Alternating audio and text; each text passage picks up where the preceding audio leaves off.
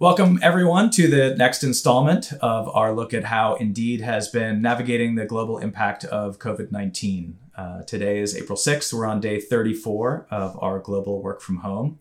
But our involvement with this crisis goes back to late January, and we know that thousands of businesses around the world are facing the same challenges that we've been through. And thought it might be helpful to share some of our experiences and uh, what we've learned along the way. So today we're speaking with Kelly Goolsby, who is our program manager for risk at Indeed. And let's just start off with a, a quick check in of how are you doing today? I'm doing well. It's Monday, the sun is shining, and uh, all, all is good. That's great to hear. Um, let's uh, start a little bit with you know what does a program manager for risk do at Indeed? What were you doing right before things started to unfold for us at the beginning of January? So, program manager, uh, the program manage uh, office that I'm in is that we're building large cross-functional enterprise level um, initiatives for Indeed, and so specifically, I was looking at business resiliency, which includes crisis management, business continuity, incident response. And so that enables the business to quickly uh, identify risk and escalate them to the right channels so that leadership can quickly respond. And what were some of the kinds of things that your team was working on responding to before um, COVID 19 broke? Instead of working on like very specific plans with like tons and tons of checklists, uh, my approach is really to build a, um, a framework that can help leadership resolve crises, everything from perhaps like technology issues all the way to maybe a natural disaster that would impact some of our facilities. And so that framework really relies on having the right teams, um, like senior leadership teams, all the way to regional crisis management teams that can respond to an issue in their region um, timely and then having the right tools to do so. So that's really what I was focused on, and um, we'll continue to do so once once we get through this. So this um, issue started becoming that you know international news in in late January with the outbreak in uh, um, Hubei uh, province of China. We had employees starting to ask questions. Obviously, we start probably started thinking about how this might impact us, and then in the first week of February, um, we had the first incident of uh, a family member of an employee of Indeed in our Singapore office learning that they had been potentially exposed. And so, when did your team get involved in this, and and what was the sort of first set of steps that were taken immediately?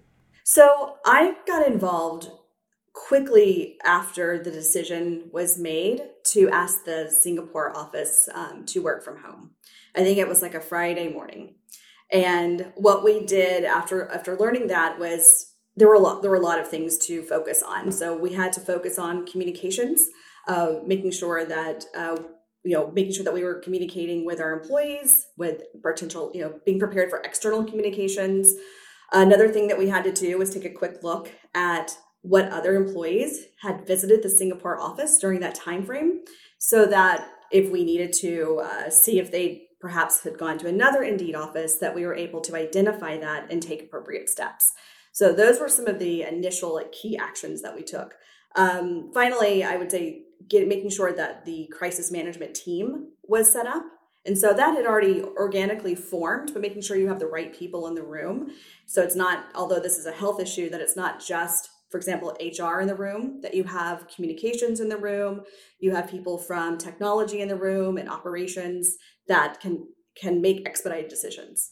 And was that particular piece part of your playbook that should something arise, we were going to put together this team? Because it, it seemed like one day we were talking about something and then the team was meeting three times a day the next day and it was just up and running. Yes, and you know that's really thanks to to Paul. Um, he he got these people initially in the room, but yes, that would be part of my playbook. Is that these people already know that they would be in these roles before a crisis happens and receive training, so that you're able to quickly form. You know what to do. You know what tools you're going to use. You know how you're going to communicate. But yeah, that's that's part of the playbook. So starting with that first uh, potential exposure in Singapore can you just walk a little bit through, you know, what did your team do to uh, adapt to just the speed of change? Because you know we we saw looking at that Singapore office how many people had visited other offices and then office by office as things spread literally day by day um, there were you know new pieces of information coming up. We had to react. We had to make decisions. We had to to to share those decisions with the company how, how did you sort of navigate through those first few weeks well, we fortunately do have a global company, and we are you know able to rely on partners um, in the Asia offices to help us do that. Whether it be uh, HR business partners um, in in Sydney, or even our comms people as well, that could help take take actions overnight. So we would meet during the day and figure out what our next steps needed to be, and to the extent we needed calls to certain employees that were outside of that time zone, we were able to deliver those tasks to people on the other side of the world that were able to to complete those calls and get that information. It was a 24 hour really cycle of, of what we were able to do. So we had approximately four weeks of of looking at the the potential spread from office to office and making individual decisions to close down individual offices and then on march 4th we made the decision to just overnight move the entire company of 10,000 people to work from home. From from your team's perspective, what changed when we moved from talking about travel restrictions and targeted office closures to just saying everyone is going to work from home starting tonight? Well, you have to when that happens, so many decisions have to get made and so many things that we've never really practiced before. So, fortunately, when we did have to temporarily um, close the uh, Dublin and the Sydney and the Singapore offices, we actually had a couple of days of data that we could look back and see how those offices performed and what questions came up when they had to work from home. So we were able to go ahead during that time period um, leading up to the, the decision for everyone to work from home. We were able to really focus our efforts in understanding what what gaps did we have, what gaps, how we were able to close those, and start making plans to the extent you know other offices would have to close what how we could work around that. So it really we, it didn't really slow down for us. In fact we really did speed up the planning leading up to the to everyone working from home so that you know we could we could try to do that as as easily as possible. Um, even so there are always going to be things that you didn't think about that you have to you have to spin up new processes new new ways of doing things pretty quickly so uh, Paul Wolf, who you mentioned before, uh, Indeed's SVP of HR, Paul and I had a conversation about this on Friday, and one of the things for both of us was that to some degree, um, that decision and starting the next day when everyone was home,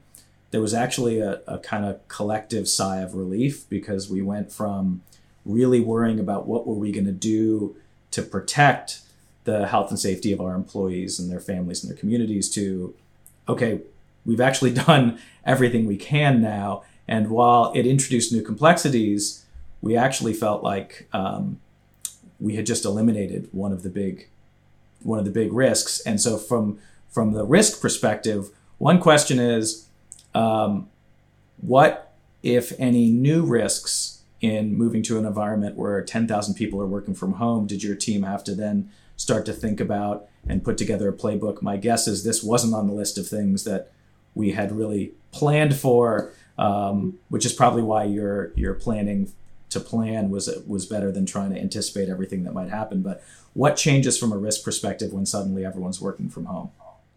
So there's a couple of things that you have to to think about. One is uh, cybersecurity. So if people are working from home, are they doing that using safe tools? Um, because we un- we understand that when there are crises, this is not just unique to Indeed. When there are crises, there is enhanced risk uh, for for that for for fraudulent actions, for um, hacking and phishing. So that's that's something that we had to make sure the IT security team was on guard and and you know ready to go. Um, there's also a risk of absenteeism um, because if you have people at home, either you know, they might be having to care for someone else um, once the schools were closed, and people weren't able to actually like, you know, they're they're now having to homeschool their their children as well as work. And so, what does that do for for the core work and answering those questions and getting ahead of it and working with leadership um, on creating guidelines on how to do that? So the risk did change it did change, but it was it was more of like just being sure that we could continue to work, that our business could continue to operate. So, what has um, changed for you personally in the working from home in terms of your your day to day, but also your interactions with your team and with all the people who you, have to partner with in this work? Probably just like everybody else, lots of Zoom calls, um, lots of uh, lawnmower. Like there's a you know lots of strange noises that are around all the time that you can't control, and that's okay. Yeah, I it's it was actually a pretty easy transition. Um, I have been pleasantly surprised how resilient I feel like people have become. Um, the culture I think really did that was the culture at Indeed while we were working together, and it really did transcend to working from home. I really experienced that collaborative effort. Uh, people really rising to the challenge, whether it be creating um, guidelines for parents at home, or you know, fun games, or social media channels, or you know, show me pictures of your dogs. It's just, it really was. It's a very resilient culture, and I appreciate that what helped you prepare for something like this because this is clearly something that's not not only has indeed not been through this but no one has been through something quite like what's going on right now well i have had a lot of experience working in dynamic fast-paced um, situations where you don't always have all the information that you want.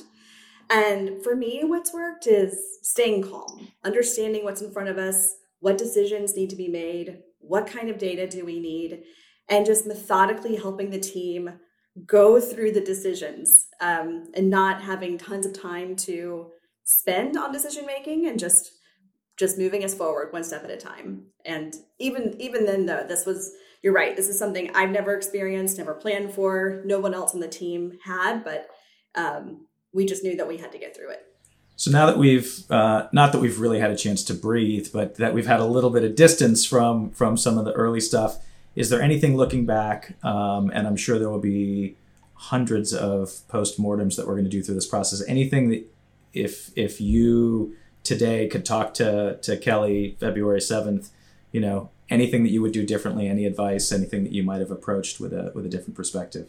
Yes, like you said, there there's going to be tons of changes as a result of this. We actually did pause early on and we did a quick retrospective actually the uh, the second week of february on the crisis team we took a moment it was actually like about two hours and sat down and methodically worked through okay what what didn't work what did work.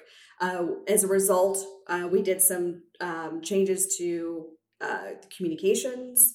We got a bit more organized with how we were tracking information. Um, so we did do that. I expect it will happen again. Um, other than that, really, you the planning piece is so important. Um, not you know waiting until a decision is obvious to make that decision is too late.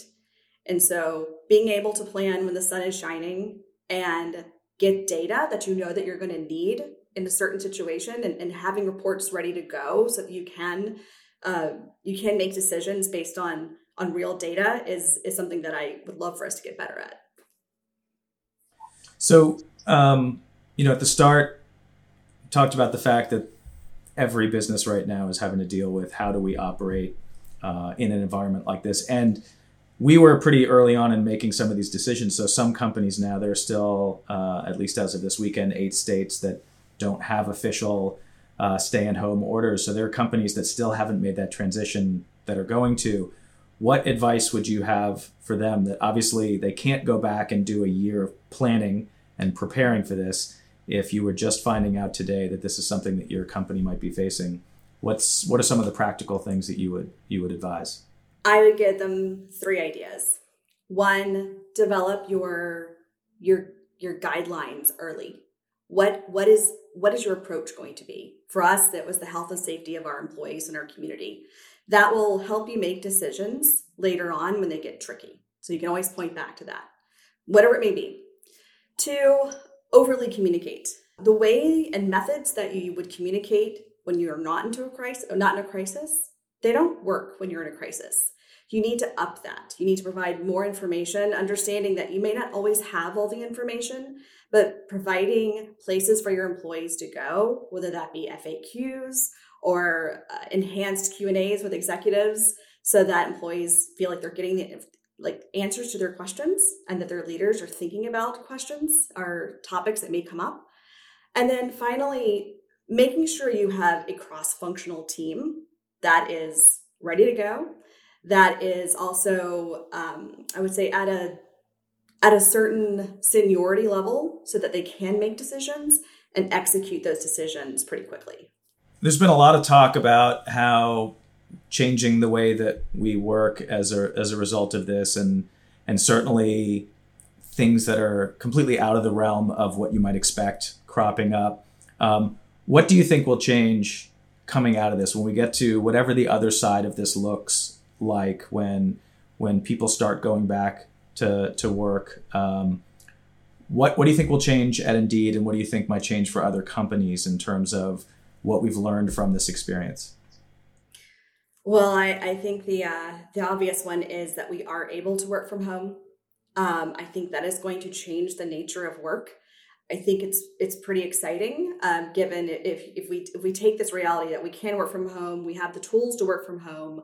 Then, as companies are making decisions about new hires, for example, you might not be limited to um, a pool of candidates just in your town. You know, you you're able to open that up and actually get the expertise that you really need. Um, and you know, I know realize working from home is not for everyone, but I, I think it was it was it was actually um, kind of when everyone's on equal footing and we all have to do this together, you really do learn the other side of it. So I also think for people that are returning to the office that are not working from home, hopefully we'll have a bit more empathy uh, for people that are working from home. Great. Well, um, thank you so much for your time, Kelly. And you know, one of the things about your role, there's a, a, a lot of people who do jobs where um, when nothing is going wrong, you might not appreciate what that role is. And this is one of those things where, uh, you know, I think you were you were one of the folks early on who who kind of came to me and Dave and said, "This is something that we need to be ready for. We're not doing any of it." And you put together a series of presentations and arguments for what we should do and the resources that were necessary. And um, I, I can just say my most sincere thanks for having led all that and and helped because I'm I'm hundred percent confident that we would not have been able to navigate this as um, with as as much grace um, as as we have, and honestly, with with as little disruption. It's really been amazing to me how every single team has come together, and um, and a big part of it you did mention the culture that the company as a whole has just come together around this, but um, we we wouldn't be sitting here having this conversation right now if you had not done all the work that you've done over the last year. So I want to just thank you so much for mm-hmm. everything you've done to get us here today. You're welcome. And thanks for taking the time.